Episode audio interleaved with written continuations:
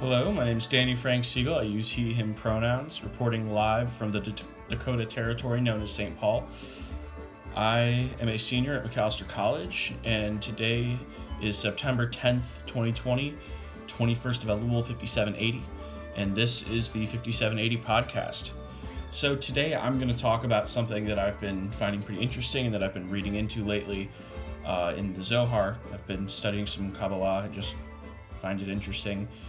Um, if you read it closely, I think it kind of says that time doesn't exist, and I'm going to go through why. So, the first premise that I'm going to look at is determinism, which is the theory that every action that happens in the world was predetermined to happen and will always happen over and over again, no matter how many times we like rewound the universe. The reason this happens is because every cause must have a cause before it.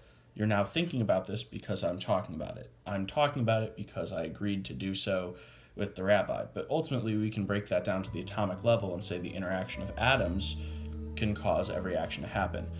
But if we rewound that, we would end up with the single first cause. What is that? Well, in a lot of Jewish traditions, that first cause is called God, or is seen as the act of creation.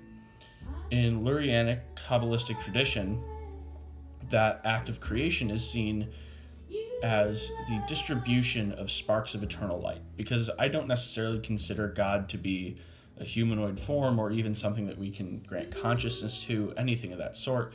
But I view God as essentially the embodiment of every spark of life in the universe, which creation would then be a benevolent act simply for the for the love of the world itself. So when we assume that creation was the distribution of sparks of eternal life into the world, and everything what happened as determined, then the act of creation would be a simultaneous distribution of every spark of eternal light into the world, and that spark returning to its source, which is what would happen when we die, because the timeline has already happened as, like, I guess, instantaneously. Um, to the extent where maybe even the way we perceive of time as linear doesn't make sense to something like God that is eternal. Now, the reason that this would imply that maybe time as we know it isn't accurate is because the Zohar, which is one of the core Jewish mystical uh, books, actually the first one ever really published, essentially is a documentation of how to reach a point where contact with divinity becomes possible. So, whereas Buddhist religions or traditions have enlightenment, um, which is this communion with the perfect essence of the, of the, I guess, the world as they would see it, the Kabbalistic tradition is essentially ways to create moments of contact with divinity.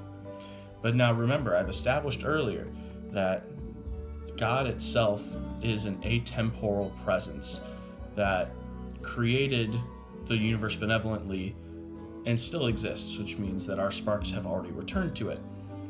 So, any contact with God from our world implies the ability to communicate or interact with atemporal concepts while still being within this supposedly linear timeline. So, if all those things are true, maybe we just don't understand time correctly. But then, what does that imply? Rabbi Akiva said something to the effect of everything is determined, but free will is still given. It's essentially saying no matter whether or not the things that we do are predetermined, those things are allowed to happen simply because of the benevolent creation that God partook in to begin this universe itself. And I think that's pretty beautiful because even if we totally don't understand this world and we're completely wrong, it's nice knowing that everything we do in its own special way is a little bit of godliness on earth. I hope you're having a great Elul, and I hope that this is thought provoking at least to an extent. And if it is, go ahead and contact me. I'd love to talk with more of you about this.